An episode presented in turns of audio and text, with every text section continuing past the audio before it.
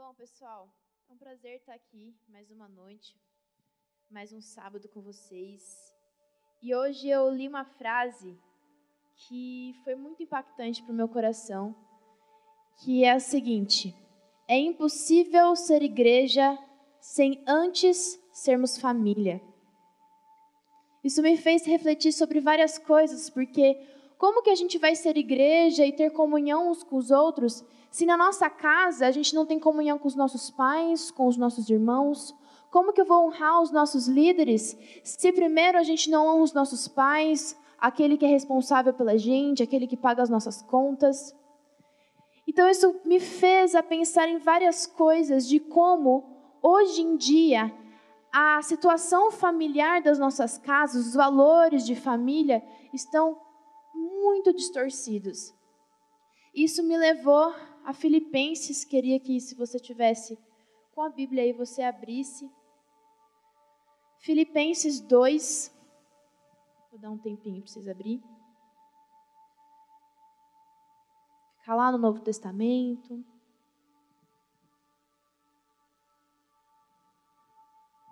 Filipenses dois, do doze ao dezesseis. Quando a Gabi achar, eu vou ler.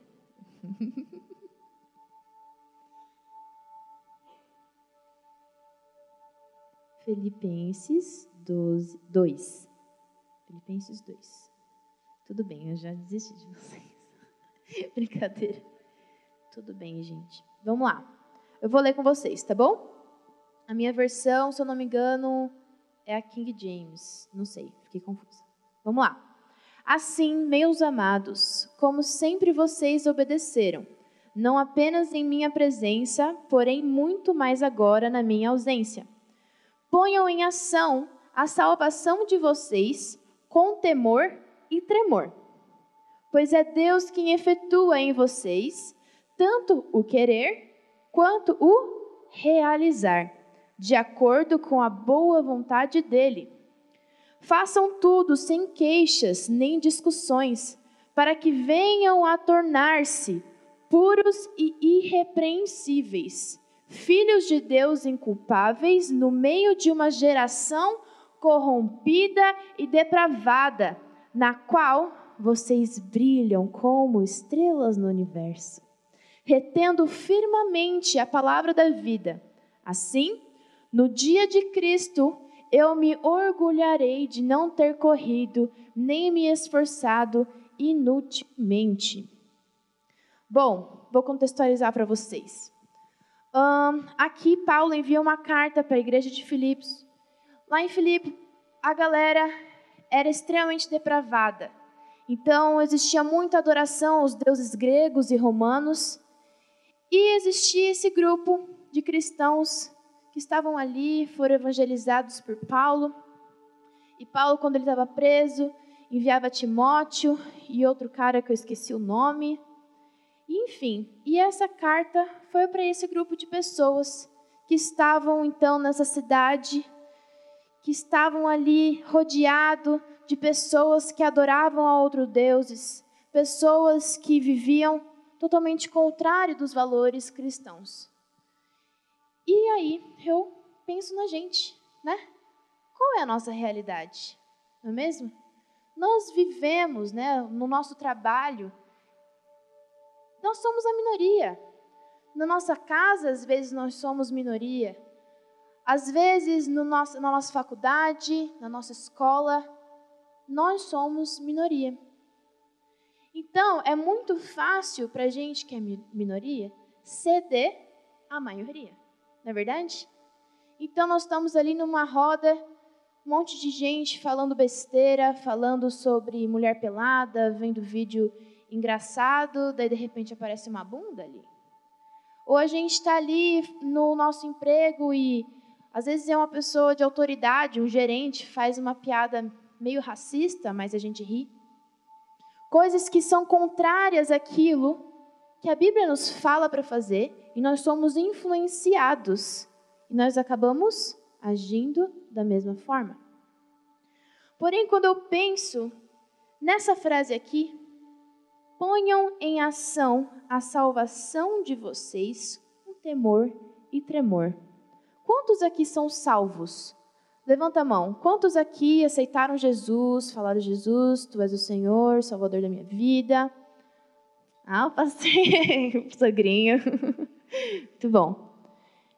Isso nos faz entender que você um dia parou e falou, eu vou converter os meus caminhos. Então, se antes eu andava nessa direção, nessa direção de mentira, de pecado, eu vou converter os meus caminhos para aquilo que Jesus me pede para fazer. Amém?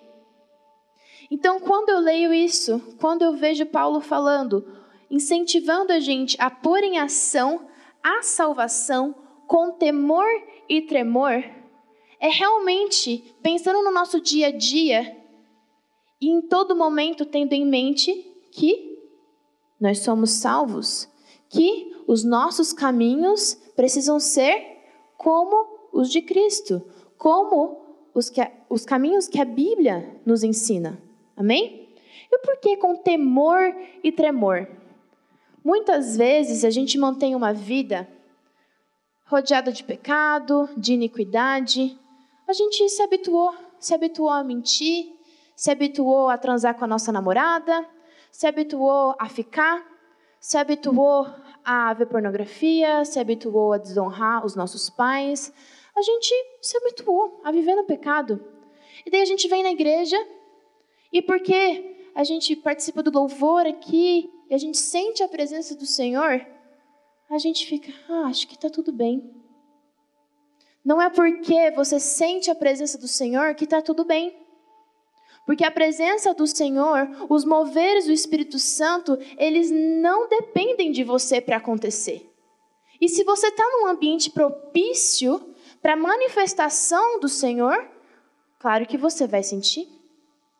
Mas quando nós perdemos o temor a Deus, a presença já não nos constrange. É como se fosse um pano quente em cima dos nossos pecados.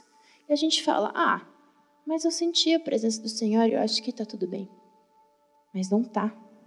Isso não é justificativa para você permanecer vivendo no pecado. Viver no pecado é terrível. Viver no pecado é aceitar os planos de Satanás para as nossas vidas. E eu creio que ninguém aqui quer viver o que o diabo quer. Amém?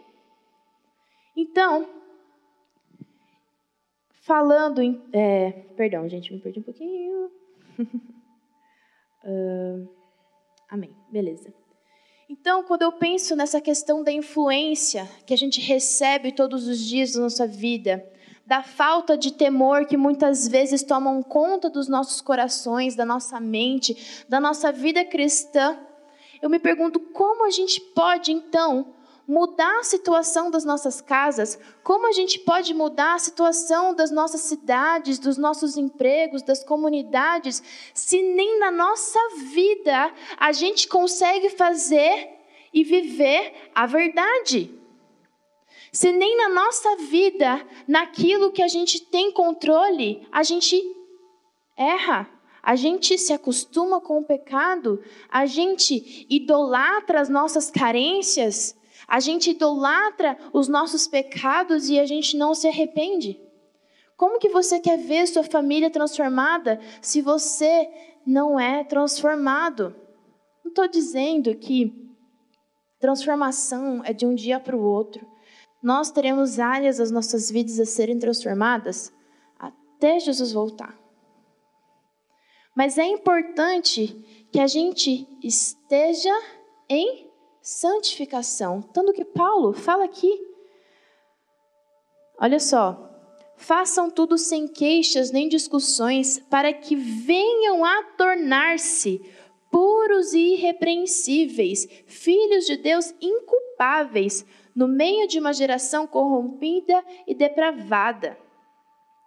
Venham a tornar-se, Paulo não está falando, vocês vão se tornar, e vai ser assim, pronto. Você está, ó, perfeito. É um processo. E, meu, se nem nas pequenas coisas você consegue se comprometer com o Senhor, imagina nas maiores, nas grandes. E eu estava falando com a Daisy, quando que a gente saiu, amiga? Quinta? A gente saiu na quinta-feira. Foi muito engraçado porque, às vezes, a gente acha que quem está um, aqui numa posição de visibilidade é quem o diabo mais odeia. E eu, que estou ali na minha casa, eu não tenho nenhum ministério de visibilidade, o diabo me odeia menos. Isso está errado. O diabo quer acabar com a tua vida, quer te destruir, tanto quanto a pessoa que está aqui, em visibilidade. Sabe por quê? O diabo não está nem aí. Ele só quer ver você indo para o inferno. Então, muitas vezes, a gente acha que porque a gente não exerce alguma posição ministerial, a gente acha que está tudo bem não me posicionar aqui, não me posicionar ali. Mas não está. O Senhor tem planos para as nossas vidas da mesma forma. O Senhor nos ama na mesma intensidade. Você entende? Consegue entender isso? E da mesma forma que o Senhor não ama mais a mim do que o Cássius, o diabo também nos odeia aqui, ó. Ele quer acabar com a nossa vida na mesma intensidade. Vocês estão entendendo? Então o Senhor nos chama para que a gente possa entender que, independente da nossa posição ministerial, do nosso um, status, da nossa visibilidade, existe um plano para que você morra. Existe um plano traçado para que você venha fracassar, que você venha ter uma vida infeliz, triste para sempre. Mas também existe o plano do Senhor para que você seja feliz, que você tenha uma vida plena, em abundância. Mas tudo isso vem de entender que precisamos nos posicionar, que a gente venha buscar isso aqui, buscar nos tornar puros, inculpáveis. Quando Paulo fala no dia de Cristo, é o dia do julgamento, é o dia quando nós iremos nos encontrar com Cristo e Ele nos julgará por tudo aquilo que a gente construiu ou, ou deixou de construir aqui na terra. Eu falo disso bastante, né? Mas é importante para que a gente entenda que esse processo precisa ser contínuo nas nossas vidas. Amém? E voltando ao que eu estava conversando com vocês no início, e os valores que estão ao nosso redor? O que exatamente precisa ser mudado dentro da gente? Então, eu listei algumas coisas, e o primeiro ponto que a gente precisa refletir de uma forma muito séria e profunda é sobre perversão sexual. Estamos aqui em jovens. Quantos solteiros estão aqui? Eu não. Quantos casados? Beleza, a maioria é solteira. Gente, nós vivemos numa sociedade hipererotizada, principalmente no país que a gente mora, que um shorts curto já não nos choca mais, que na praia ver uma mulher de fio dental e um homem com aquela tanguinha marcando tudo, já não nos choca tanto assim. Mas, porque a gente se acostumou, não quer dizer que isso está certo. Então, quando eu paro para pensar que se a nossa geração, se cada um aqui de nós hoje não nos posicionarmos contra isso, contra a perversão sexual que existe hoje em dia, o que será de nós? O que será de nossas famílias? Um dia todos nós casaremos, teremos filhos, netos. O que será do nosso futuro? Se nós continuarmos acostumados com o que está tudo errado ao nosso redor. Se nós não nos posicionarmos contra a pornografia, se nós não nos posicionarmos a não transar antes do casamento, sabe por que o Senhor preserva isso? Porque o Senhor fala não transa antes do casamento? Porque o Senhor não acredita em intimidade sem compromisso, intimidade sem aliança. São valores invertidos. Existe uma normalização do sexo, sexo casual. Gente, não existe isso. Vou explicar para vocês. Quando duas pessoas têm relação sexual fora do casamento, as suas almas se unem, se tornam um só. Então, a partir do momento que essa aliança, esse um só é feito sem a bênção do Senhor, esse um só, essa conexão é feita sem a bênção de Deus. E não existe meio termo, se não tem a bênção do Senhor, tem maldição, tem pecado, tem ilegalidade. Vocês conseguem entender isso? E a mesma coisa de beijar na boca, de ficar. Por que que a gente pega no pé? Não fica. Sabe por quê? É legalidade. Você está dando intimidade para quem não tem compromisso com você. Isso, gente, é você se desvalorizar. É você desvalorizar a pessoa maravilhosa que o Senhor te fez para ser. Vocês conseguem entender isso? Amém? Então é muito importante que a gente vigie em relação a isso. Que a gente esteja atentos, que o Senhor abra os nossos olhos, porque isso não é fazer ou não fazer, pode ou não pode. Isso é o Senhor te falando, te mostrando qual é a melhor forma de você viver. Sabe por que tantas pessoas entram em relacionamentos abusivos? Porque se desvalorizam, são carentes. E aceitam qualquer coisa. Aceitam qualquer migalha. Essa semana eu estava falando com o pessoal na internet sobre encontrar o cara certo. Antes de você se preocupar em casar, em namorar, se preocupa em ter um bom posicionamento com o Senhor, em ter uma vida de santidade, em ter uma vida pura, de verdade com o Senhor, porque é isso que importa. Não adianta nada você casar, mas você ir para o inferno. Casamento não salva ninguém, não resolve o problema de ninguém. Namorar também não. O Senhor precisa ser a sua fonte de todas as coisas. O Senhor precisa ser a sua fonte de cura emocional. Muitas vezes, a gente procura relacionamentos porque nos falta afirmação dentro de casa. Então, a gente quer alguém para nos falar que nós somos bonitas, que você é bonito, que você é cheiroso. Não cometa esse erro. O único que pode te fazer completo é o Senhor. Não existe homem nem mulher no mundo que vai te fazer completo. É só o Senhor. Amém? O segundo ponto que eu queria falar com vocês é sobre preguiça. Eu estava fazendo umas pesquisas essa semana sobre a nossa geração, a geração... Millennials, né? Mudaram de nome. Então, todo mundo que nasceu de mil novecentos e oitenta até dois mil e quatro é encaixado dentro dessa geração. E eu estava lendo sobre a questão de que é uma geração que é incentivada a viver os teus sonhos. Eu, por exemplo, né? Eu, por mais que eu não escutava isso dos meus pais... Nos filmes que eu assistia, nas músicas que eu ouvia, era sempre, siga os teus sonhos, vai viver o que você quer, não adianta você trabalhar no que você não ama, sai desse trabalho que você não ama, sai dessa faculdade que você não ama, vai fazer o que você ama, vai ser blogueira, vai viajar ao mundo. Na verdade, é por isso que tem tanta gente trabalhando nesse ramo. Nesse ramo de frila, porque nós somos uma geração hipermotivada a correr atrás do que a nossa alma quer. Só que, ao mesmo tempo, o artigo falava, é uma geração extremamente egocêntrica.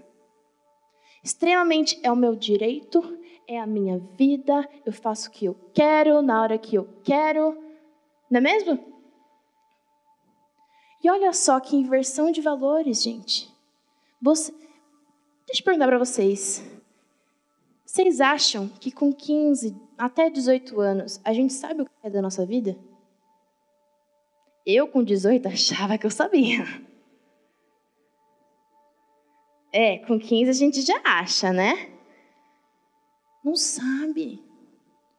Não sabe o que é da vida. Então, é uma geração extremamente desobediente. É uma geração que, quando o líder fala, não namora, espera, se revolta. Sai da igreja, só para beijar na boca. Ou quando o pai fala, vai estudar, segue isso aqui, se revolta, faz de qualquer jeito, não honra. Existe um equilíbrio. Eu creio que a gente precisa viver e, cumprir, e realizar os nossos sonhos. Mas não quebre valores. Não quebre fundamentos. Por isso que toda vez que um sonho que a gente tem, se ele não está alinhado a esses valores, a esses princípios, você tem que repensar o seu sonho. Será que esse sonho que está no teu coração é realmente o que Deus quer para você? Às vezes as pessoas falam, né? Ah, eu quero muito ir para a missão, mas meus pais não me abençoam. Cara, não faz isso. Não fuja de casa. O Senhor não quer que você quebre o mandamento dele para seguir o que ele quer. Deus nunca vai se contradizer. Isso nunca vai acontecer. Existem valores, existem leis que elas não podem ser quebradas. A preço daquilo que a gente quer viver, daquilo que a gente quer fazer. Amém? Por isso que nós, hoje, nós precisamos nos posicionar e repensar o que a gente está fazendo da nossa vida. Quais estão sendo os nossos posicionamentos de responsabilidade? Você quer casar, você quer ter um futuro, mas você não consegue nem pagar suas contas em dia. Está tudo endividado no cartão de crédito. Como, como você quer realizar os teus sonhos se nem o básico você consegue fazer? Vocês conseguem entender isso? Nós precisamos transformar essa, como é que fala? Romantização que existe de viver o seu sonho e trazer para a realidade. Para trazer naquilo que você precisa fazer hoje. Talvez você tenha uma família que depende da sua grana. Como que você vai falar? Uh, tchau, pai, mãe. Deus vai prover, tá? Fui. Isso não existe. Nós precisamos entender a realidade social, econômica que a gente vive, a realidade da nossa família, as responsabilidades que a gente tem para a gente viver e fazer o que a gente quer fazer, aquilo que o Senhor está nos chamando para fazer. Amém? E eu queria falar muito isso para vocês hoje, porque Deus trouxe muito no meu coração de, cara, cada homem, cada mulher aqui hoje, um dia vai ser uma mãe, um dia vai ser um pai. E se nós não realinharmos esses padrões, esses valores dentro da gente, como que nós seremos pais e mães saudáveis no futuro? Como que nós teremos uma família saudável no futuro se esses valores estão todos deturpados dentro de nós? Eu nunca tive tanta amiga que nunca sonhou em ser mãe, que nunca sonhou em ter família. Eu creio muito em mulheres empreendedoras, em mulheres que vão para frente. Eu mesma sou uma mulher muito para frente. Pego e vou e faço e tal. Faz dois anos que eu abri meu próprio negócio. Só que existe um equilíbrio. O Senhor nos, nos fez mulheres com útero, com todo... É, como é que fala? Esqueci. Ai, esqueci a palavra. Não, não é estrutura. Gestor. Eita, você corta lá no podcast. Enfim, gente, nós fomos planejadas para gerar filhos. E a nossa ganância em ser ricas ou em subir na vida é tão grande que ser bem-sucedido financeiramente é mais importante do que ter uma família. Isso está errado. A família vem em primeiro lugar. Ou homens que estão tão preocupados em ganhar dinheiro, em provar para as pessoas que pode, que é capaz, que vai, que não sei o quê, que está esquecendo de cuidar das suas emoções, está esquecendo de valorizar aquilo que é humano. Está lá, todo zoado. Está ganhando dinheiro? Tá. Mas não sabe nem aproveitar o dinheiro que ganha. Como que uma pessoa dessa vai saber cuidar de filhos? Sabe? Se nós queremos ver um Santo André transformado, um Brasil transformado, nosso posicionamento precisa começar hoje.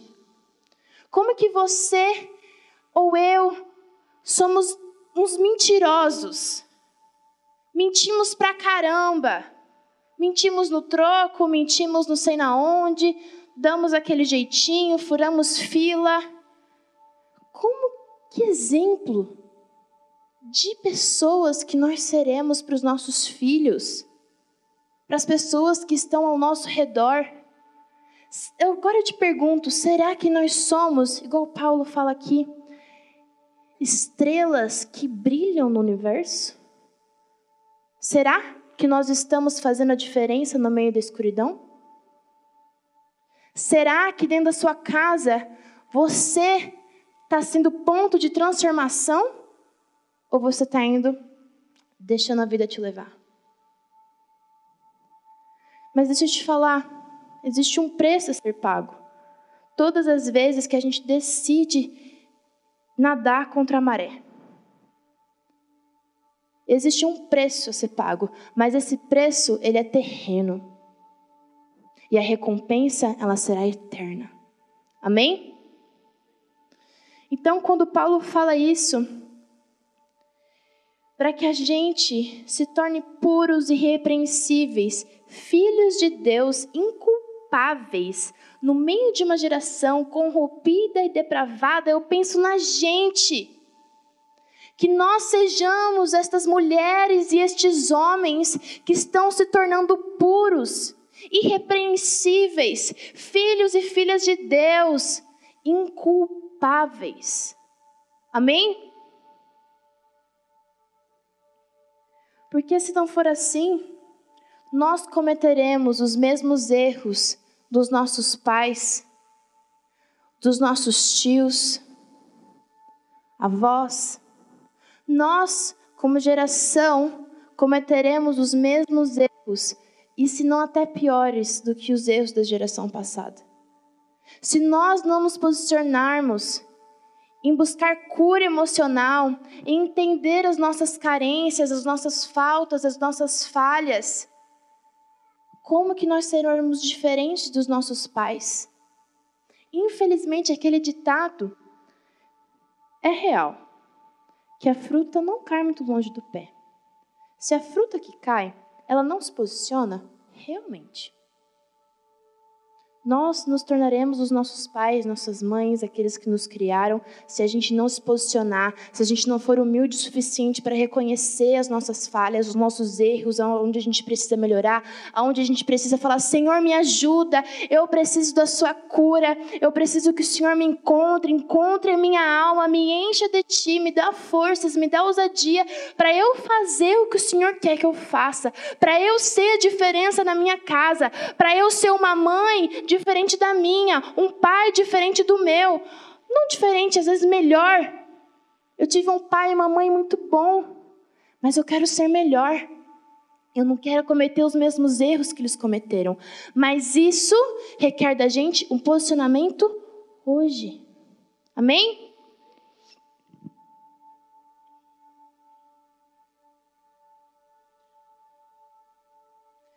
Amém. Então, quando nós pensamos nisso tudo, nós paramos para pensar que a salvação e a santificação, ela não afeta só a nós mesmos. Afeta tudo o que está acontecendo ao nosso redor. Afeta a nossa família, afeta o nosso trabalho, afeta o nosso futuro, futuro esposo, futura esposa, futuros filhos. E se nós não tivermos temor e tremor nos nossos corações, a gente vai se perder. a gente vai se deixar levar. Então, o que eu quero colocar no coração de vocês é o desejo de olhar para o futuro com esperança e com muita alegria, porque você sabe do posicionamento que você está tomando desde hoje. Eu quero que você pare para sonhar na sua futura casa, no seu futuro é, negócio, com muita alegria e não com pesar, porque você sabe do que você está construindo desde hoje com o Senhor. Amém? Porque você sabe do temor a Deus que existe no teu coração. Que o temor a Deus seja a nossa aliança, perdão, seja a nossa bússola. Que o nosso temor a Deus seja a nossa bússola, para a gente saber para onde ir, o que fazer, o que falar. Amém? E se nós não temos um relacionamento com o Senhor, é impossível termos temor a Ele. Se nós não conhecemos a grande glória do Deus Criador, maravilhoso, Rei eterno, é impossível temer a Ele. Se hoje nós não temos uma vida devocional com o Senhor, não vai ser quando você casar que você vai ter. Não vai ser quando você tiver um ministério na igreja que você vai ter. Se nós não somos fiel no pouco, como seremos fiel no muito? Se você não dá dízimo da pequena quantia que você ganha hoje, você acha que no muito você vai dar? Se você não honra a tua família, como que você vai honrar uma igreja? Se você não serve a tua casa, como que você vai servir a tua igreja? É impossível ser igreja sem ser família primeiro. Nós precisamos realinhar os nossos valores, identificar essas áreas, profissional, emocional. O diabo, sabe por que o diabo ele ataca tanto na nossa sexualidade? Porque quando nós geramos uma criança, nós co-criamos com o Senhor. Quando nós geramos uma criança, nós temos ali a manifestação da cultura do céu, porque você vai ali, vai falar do reino do Senhor, vai plantar a Bíblia na, naquela criança e a gente não sabe o alcance que aquela criança terá por onde ela passar.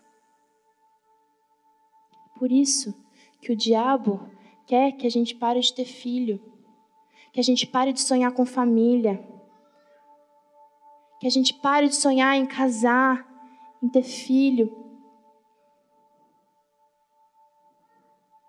Nós precisamos realinhar os valores dentro de nós. Se nós não realinharmos esses valores, vai ser impossível mudar o mundo.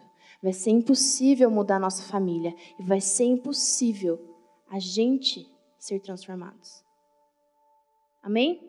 Se coloque de pé.